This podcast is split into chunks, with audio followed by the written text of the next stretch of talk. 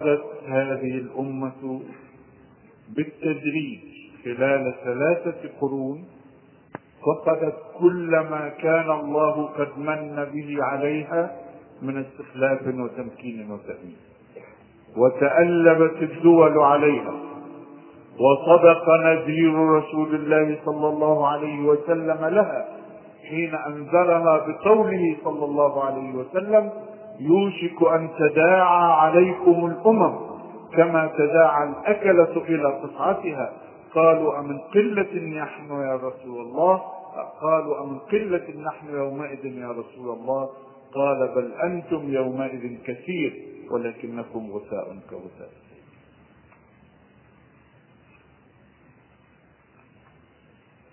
وأخذ السيل الغثاء يدور به.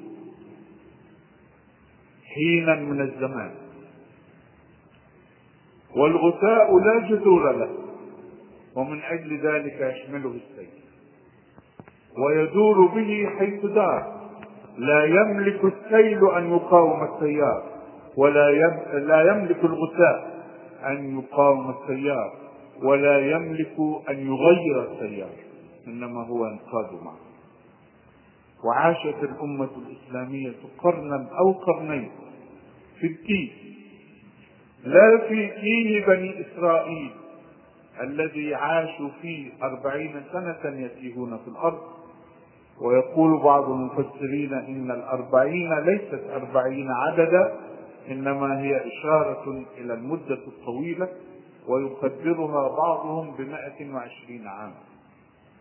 كانوا يتيهون في الأرض كلما داروا يعودون إلى ذات المكان الذي بدأوا منه. أما هذه الأمة فقد تاهت بفكرها تاهت بقلبها تاهت بمشاعرها بل تاهت بعقيدتها. كادت تنسى ودخل الغزو الفكري إليها من كل جانب. وهذا هو السيل الذي تدور معه. تقول أوروبا الكلمة فتتبعها الأمة الإسلامية.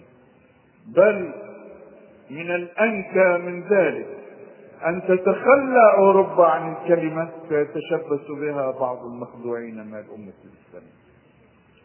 الشيوعية اليوم ذهبت أهلها أنكروها انهارت والشيوعيون العرب ما زالوا يتشبثون بها.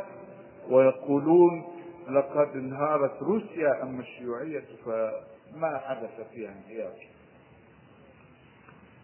هذا من شر البلية الذي يضحك أقول أحيانا إن هؤلاء يجذبون الحمار من ذيله وهو آبق. الحمار يريد أن يفر وهؤلاء يمسكونه من ذيله ولكن فضل الله واسع. فضله عميم إنه يحب هذه ويحب لها الخير. وإن عاقبها على تركها ما كلفها به. وإن عاقبها على نسيانها لرسالتها أو لرسالتيها فقد قدر لها كما حدث رسول الله صلى الله عليه وسلم.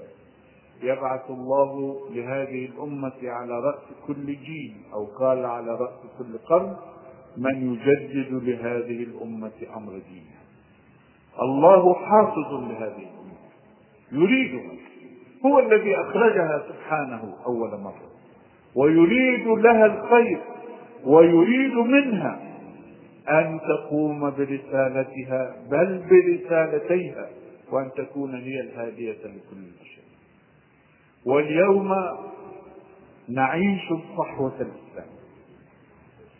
وهي بشير الخير الذي نتعلق به نتوجه إلى الله سبحانه وتعالى بالدعاء الحار أن يجعل هذه الصحوة هي بداية عودة الأمة إلى حقيقة الدين. ويوم تعود الأمة إلى حقيقة الدين فقد وقع ما وعد الله به الاستخلاف والتمكين والتأمين. لأنه مربوط بهذا الشرط. وهو فيض من عند الله سبحانه وتعالى. لقد تكفل به على غير مسألة من المسلمين. على غير مسألة من البشر. ليسوا هم الذين سألوه أن يمكن لهم وأن يستخلفهم وأن يؤمنهم. لكنه تعالى هو الذي تفضل عليهم بهذا الخير العميم كله واشترط فقط أن يقوموا بالتكاليف يعبدونني لا يشركون بي شيء هذه الصحوة نستبشر بها كثيرا لأنها وإن كانت حركة من حركات متعددة في التاريخ الإسلامي إلا أنها جاءت على فترة من الهدى. لا نقول على فترة من الرسل.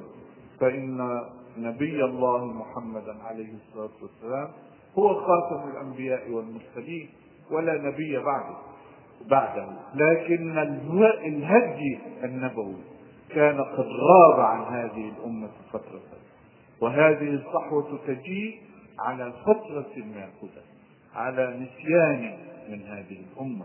غابت في التيه لأول مرة في تاريخها. تدور في التيه هذه الفترة الطويلة. لقد انحرفت الأمة انحرافات كثيرة من قبل ولكنها كانت تعود سريعا. وانهزمت هذه الأمة هزائم عسكرية في تاريخها. كانت شديدة. ولكنها ما رضخت ولا ذلت لأعدائها في أي مرة سابقة إلا هذه المرة. لقد انهزمت الأمة الإسلامية أيام الصليبيين وانهزمت أمام التتار ووصل الذل الحسي أمام التتار إلى درجة كان التتري يخرج من بيته في بغداد. بعد أن طردوا المسلمين وقتلوا العلماء وقتلوا كبار التجار وجرى النهر أحمر أربعين يوما وليلة من دم المسلمين. ووصل الذل الحسي أن التتري كان يخرج من بيته وليس معه سيفه فيلقى المسلم في السوق فيقول له ابق هنا حتى آتي بالسيف لأقتلك فيقف المسلم مكانه لأنه لا ملجأ له ولا مفر حتى يأتي التتري بسيفه ويقتله. ولكن هل هانت نفوسهم؟ هل هانت أرواحهم حتى مع هذا الذل الحسي الذي يتحكم فيه التتار كل هذا التحكم؟ هل نظروا إلى التتار أو نظروا إلى الصليبيين على أنهم خير منهم؟ أو أن عندهم خير مما عند المسلمين أو أن جاهليتهم أفضل من دينهم من الإسلام؟ لا. لأنهم كانوا على ذكر من قوله تعالى ولا تهنوا ولا تحزنوا وأنتم الأعلون إن كنتم مؤمنين. متى نزلت هذه الآية؟ لقد نزلت بعد هزيمة أحد. نزلت في هزيمة عسكرية أمام الكفار ولكن الله يذكر هذه الأمة. يقول لهم ولا تهنوا ولا تحزنوا لأنكم أنتم الأعلون وإن كنتم منهزمين عسكريا أمام الكفار أعلون بماذا؟ لأنكم مؤمنون. فقاعدتكم أعلى لأنكم مؤمنون لأنكم تعرفون الله لأنكم تعرفون الحق وهم لا يعرفون الله. ولا يعرفون الحق فموقعهم أدنى ولو كانوا منتصرين عسكريا ولو كانوا أكثر عددا وعدة. أنتم الأعلون. بماذا؟ إن كنتم مؤمنين. فكانت الأمة الإسلامية مستعلية حتى وهي تحت ضغط التتار حتى وهي تحت ضغط الصليبيين. كانت مستعلية بإيمانها لأن شعلة الإيمان كانت حية. إن كان قد علاها شيء من الرماد فقد جاء القادة العظام فنفخوا في هذا الرماد فانتثر واشتعلت الجدوى مرة أخرى. جاء صلاح الدين وقال لقد هزمتم لأنكم بعدتم عن طريق الله ولن ينصركم الله حتى تعودوا إلى طريقه فعادوا فانتصر صلاح الدين بفضل الله وتحقيقا لوعد الله. وجاء قطز في حربه للتتار بصيحته المشهورة وإسلامات وتغير وجه التاريخ في يوم واحد في معركة عين جالوت دخل المعركة وهو يصيح صيحة شاهرا سيفه يقول وإسلاما. والجيش وراءه يردد هذا الهتاف الإيماني وإسلاما وفي أول اليوم كان التتار هم الضاغطين. وما انتصف النهار حتى توازنت القوى. وما مالت الشمس حتى كان المسلمون هم الغالبين. وتغير وجه التاريخ فلم تكن مجرد معركة إنما هزم التتار فدخلوا بعد ذلك في دين الله أفواجا وتحولوا إلى جند من أخلص جند الإسلام. هكذا كانت الأمة حتى مع انحرافاتها حين كانت الجدوى ما تزال مشتعلة يجيء القائد الملهم فينفخ الرماد فتشتعل الجدوى أما في قرونها الأخيرة فقد كانت البدع والانحرافات والمعاصي والأخطاء في العقيدة والأخطاء في السلوك قد زادت حتى ذبلت الجدوى في قلوب الناس. فجاء الغزو الفكري ووجد أرضا خصبة ودار المسلمون في الدوامة غثاء كغثاء السيف قرنين من الزمان كاملين. من هنا نقول إن هذه الصحوة صحوة ولا ككل صحوة حركة ولا ككل حركة وقد كانت الأمة طريقة وما هي إلا صيحة ينطق بها داعية من الدعاة. كابن تيمية رحمه الله أو قائد من القوات كصلاح الدين رحمه الله أو كقطز رحمهم الله جميعا حتى تستيقظ الأمة. أما في هذه المرة فقد كانت غابة وبعدة فاحتاج الأمر إلى تنبيه طويل ودعوة طويلة وما يزال الأمر محتاجا إلى دعوة طويلة ودهن طويل. لكن الصحوة بشير الخير. بشير الخير أن الأمة قد بدأت تغادر رخوتها وتعود إلى طريق الله. وحين تعود حين تقوم بالشر فوعد الله قائم. معلق ينتظر هذه الأمة. بمجرد أن تستقيم على الشر يتنزل فضل الله بالتمكين والاستسلام والتأمين. ونحن على أبواب هذا كله نستبشر بالصحوة لأنها يقظة بعد غفوة طويلة. ونستبشر بالصحوة لأنها تعود إلى الأصول الصافية لهذا الدين. لا إلى ما علق به خلال القرون. فقد علق بهذه الأمة خلال القرون انحرافات كثيرة. الفكر الإرجائي الذي يقول إن الإيمان هو التصديق والإقرار وليس العمل داخلا في مسمى الإيمان. الصوفية السلبية المنحرفة التي تنحرف عقيدة وتنحرف سلوكا وتوهم العبد أنه يمكن أن ينال رضا الرب دون قيام بالتكاليف. توهمه أن وردا أو ذكرا يكرره مائة مرة. أو يكرره ألف مرة يمكن أن يوصله إلى الله سبحانه وتعالى مسقطا في طريقه كل التكاليف.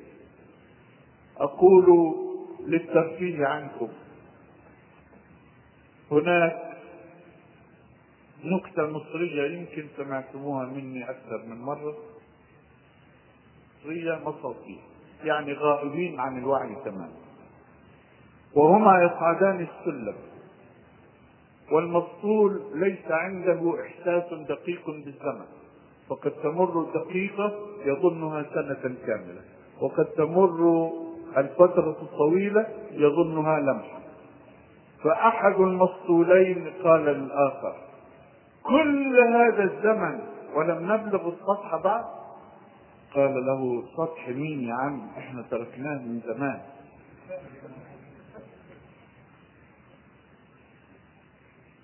الصوفية المنحرفة وأقول المنحرفة لأنه ليس كل الصوفية منحرفة. وابن تيمية رحمه الله فرق بين نوعين من أنواع الصوفية. قال فأما الصوفية الملتزمة بالكتاب والسنة فهي مع الكتاب والسنة وأما الصوفية المنحرفة فهي المنحرفة. لكن واقع الأمر أن معظم الصوفية منحرف عن طريق عن الكتاب والسنة الصوفية قريبة قريبة الشبه بأولئك المصافين تمنيهم تمني أصحابها أنهم يستطيعون أن يصلوا إلى الله من طريق قريب من الباب الخلفي يعني اترك التكاليف اترك الجهاد اترك كذا اترك الأمر بالمعروف والنهي عن المنكر. خليك في نفسك اذكر الله خذ هذا الورد خذ هذا الاسم من أسماء الله الحسنى ردده مئة مرة ردده ألف مرة تصل. يحس أنه خفيف فيظن أنه وصل. وصل إلى ماذا؟ كما وصل ذلك المسطول فات السطح لا ندري أين ذهب هذه الصوفية هذا الفكر الإرجائي الذي يوهم العبد أن الله يتقبله بغير عمل. ما دام قد صدق ونطق بشفتيه فقد استحق الجنة وهو مستوف شرائط الإيمان. هذا ليس من الإسلام. ولا يمكن أن يقوم الإسلام بالمهمة التي أنزلها الله من أجله إذا كان كل الأمر أن يصدق في داخل قلبه وينطق بشفتيه فلنصدق ولننطق. هل يخرج اليهود من فلسطين؟ فلنصدق أن الله واحد سبحانه وتعالى ولننطق ذلك بأفواهنا هل يخرج المغيرون الذين أغاروا على بلاد الإسلام في الفلبين في الحبشة في إريتريا في الصومال في كل بقاع الأرض هل يخرجون؟ هل يتركون المسلمين؟ فلنصدق ولننطق بألسنتنا. هل يخرج الروس من أفغانستان؟ من البديهي أن الإسلام تكاليف عقيدة وعبادة وشريعة وتكاليف وأخلاق. هذه هي لا إله إلا الله. هذه مقتضياتها وحين كانت الأمة تعرف هذه المقتضيات وتطبقها في عالم الواقع كانت هي. الأمة التي قال الله فيها كنتم خير أمة أخرجت للناس فلما نسيت ولما دخلت هذه الأمراض كلها في قلب الأمة الإرجاء والصوفية والتفلت من التكاليف والشرك بالله سواء شرك الاعتقاد في الأولياء والأضرحاء أو شرك الطاعة في إدخال قوانين جاهلية واتباعها وترك شريعة الله إلى ألوان كثيرة من الشرك دخلت فيها هذه الأمة. هل كان يتوقع أن يظل التمكين والاستخلاف والتأمين؟ وقد ربطها الله بشرط يعبدونني لا يشركون بي شيئا. أقول نستبشر بالصحوة لأنها تعود بالأمة لا إلى انحرافات القرون لكن إلى الأصول الصافية. إلى الكتاب والسنة وسيرة السلف الصالح. وهذا ذاته بشير خير بشير خير لأن الأمة ما ضعفت وما حدث لها ما حدث إلا بحيدها عن الكتاب والسنة وسيرة السلف الصالح. فإذا كانت الصحوة اليوم تنادي وتدعو وتربي أبناءها على الكتاب والسنة وسيرة السلف الصالح فهذه بشرى خير ننتظر خيرا كثيرا من وراء هذه هي قدر الله الغالب. والله غالب على أمره ولكن أكثر الناس لا يعلمون. وفي تتبعنا لقدر الله نقف لحظة عند حدث من أحداث التاريخ لنرى اتجاه قدر الله سبحانه وتعالى. كانت أوروبا مجتمعة للدولة العثمانية لتحطيمها وكانوا يسمون الدولة العثمانية في آخر عهدها الرجل المريض. وكانوا يقولون علانية هلم نقتسم تركة الرجل المريض؟ وهو حي يقتسمون تركته وبمجرد أن قتلوه أخذوا التركة التي هي العالم الإسلامي. وقسموا بينهم أقطار العالم الإسلامي. وما بقي شبر في الأرض لم تجنسه أقدام الغاصبين إلا جزءا من تركيا وجزءا من الجزيرة العربية.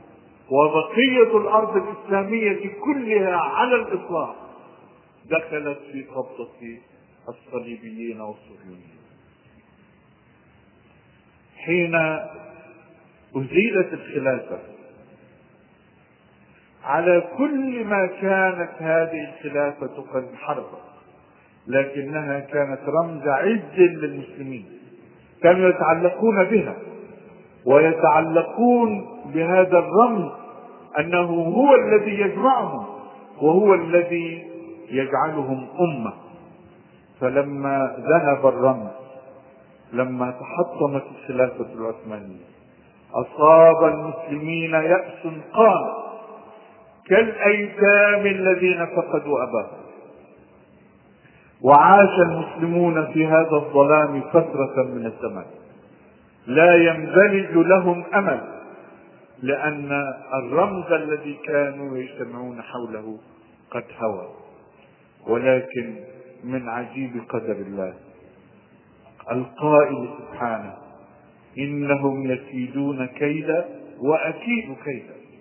من عجائب قدر الله أن هذا الحدث ذاته الذي أراد الأعداء به أن يقضوا على الأمة الإسلامية هو الذي بعث رجلا هداه الله وفتح بصيرته فقال إذا كانت الخلافة قد ذهبت فلماذا لا نسعى لإعادتها من جديد؟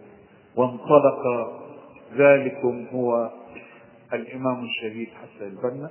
انطلق يدعو انطلق يتحرك من ذات الحدث الذي أراد الأعداء به أن يقضوا على الإسلام.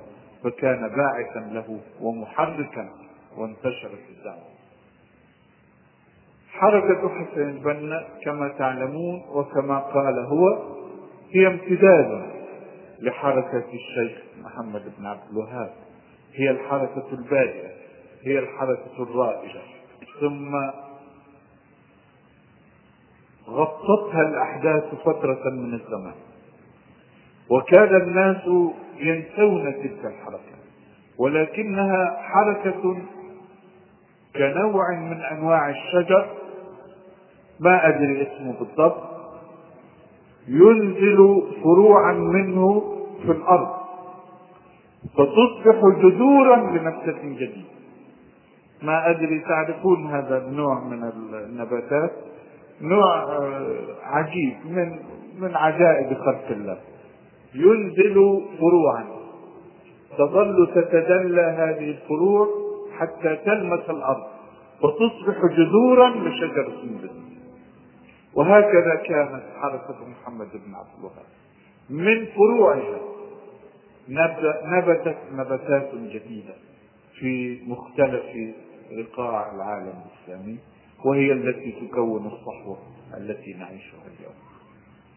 هذه الصحوة التي هي قدر الله الغالب والتي تنادي بالعودة إلى دين الله صافيا من منابعه الصافية كتاب الله وسنة رسوله صلى الله عليه وسلم.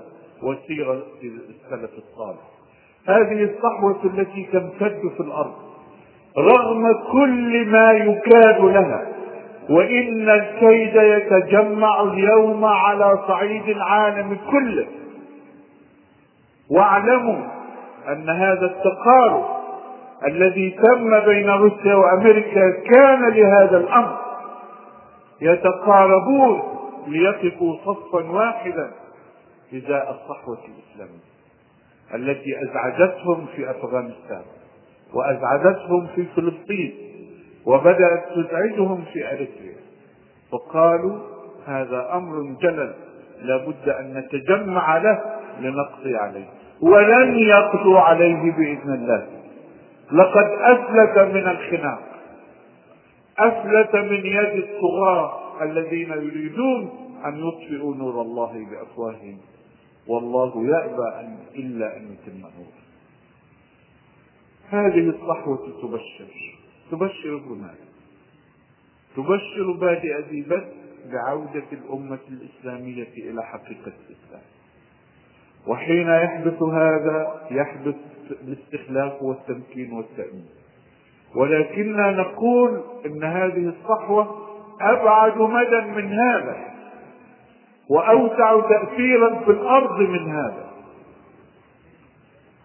إن هذه الصحوة هي التي نرجو بإذن الله أن تخرج النموذج الإسلامي واقعا مشهودا في الأرض مرة أخرى. وحين يحدث ذلك فماذا يحدث على مستوى الأرض كلها؟ يحدث مد جديد للإسلام. إن الجاهلية التي نعيشها اليوم في أوروبا وأمريكا وغيرها قد أشقت أهلها. أهل هذه الجاهلية يشعرون اليوم بالضياع يشعرون بالتيه يشعرون بالشقاء المتمثل في الأمراض النفسية والأمراض العصبية والقلق والجنون والانتحار والخمر والمخدرات والجريمة. واسمعوا إحصائياتهم هم. يقولون في المئة من الشعب الأمريكي مصاب بالجنون. وهم يدارون مجانينهم. يصنعون لهم مصحات عقلية في داخل الغابات بعيدا عن ضجيج المدينة ومداراة لهذه الثورة. شعب ربعه مصاب بالجنون. أمة ينتشر فيها المرض النفسي إلى حد أن يصبح من روتين الحياة أن يزور الإنسان العيادة النفسية مرة كل ستة أشهر أو مرة كل ثلاثة أشهر أو مرة كل شهر أو أحيانا مرة كل أسبوع. لماذا يذهب الناس إلى العيادات الطبية؟ ألأنهم مرضى أم لأنهم أصحاء؟ لو كانوا أصحاء ما احتاجوا إلى العيادات الطبية. وهؤلاء مرضى النفوس ولذلك يذهبون إلى العيادات النفسية. فماذا تعطي لهم العيادات النفسية؟ ومن عجب أن معظم أطبائها يهود من أتباع فرويد يقولون للواحد منهم أنت تعاني الكبت انطلق لكي تفرج عن نفسك لكي تحل العقد فيزيدونه خباث والجريمة كل مجتمع في البشرية كانت فيه جرائم. حتى مجتمع الرسول صلى الله عليه وسلم. وقعت فيه جرائم. لكن ما أبعد الفرق بين مجتمع تحدث الجريمة فيه شذوذا يستنكر ويقضى عليه في ساعته ومجتمع الأصل فيه هو الجريمة. والبراءة من الجريمة هي الشيء العجيب الذي يتعجب له الناس. كنا مرة هذا أيضا من باب الترفيه عنكم. كنا مرة في بلد من بلاد أمريكا في مدينة تسمى فيلادلفيا وهي بالنسبة للمدن الأمريكية تعتبر مدينة ريفية يعني لا هي واشنطن ولا هي نيويورك ولا هي بoston اللي هي أماكن الجريمة العظمى. يعني دي ثلاث مدن دي من أماكن الجريمة المشهورة. هم أربعة واشنطن نيويورك شيكاغو بوسطن. هذه المدن هي مدن الجريمة. أما هذه مدينة ريفية فلا يتوقع أن تكون الجريمة فيها منتشرة. وكنا في مؤتمر مؤتمر إسلامي حضرنا المؤتمر.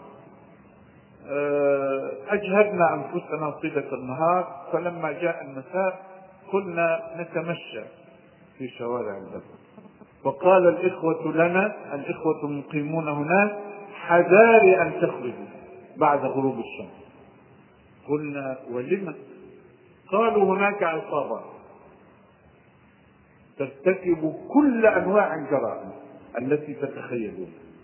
وقصوا علينا القصة. هذه العصابات عصابات راقية. ليست كعصاباتنا نحن. عصابات راقية تقدمية علمية. عصابات من المهندسين المعماريين.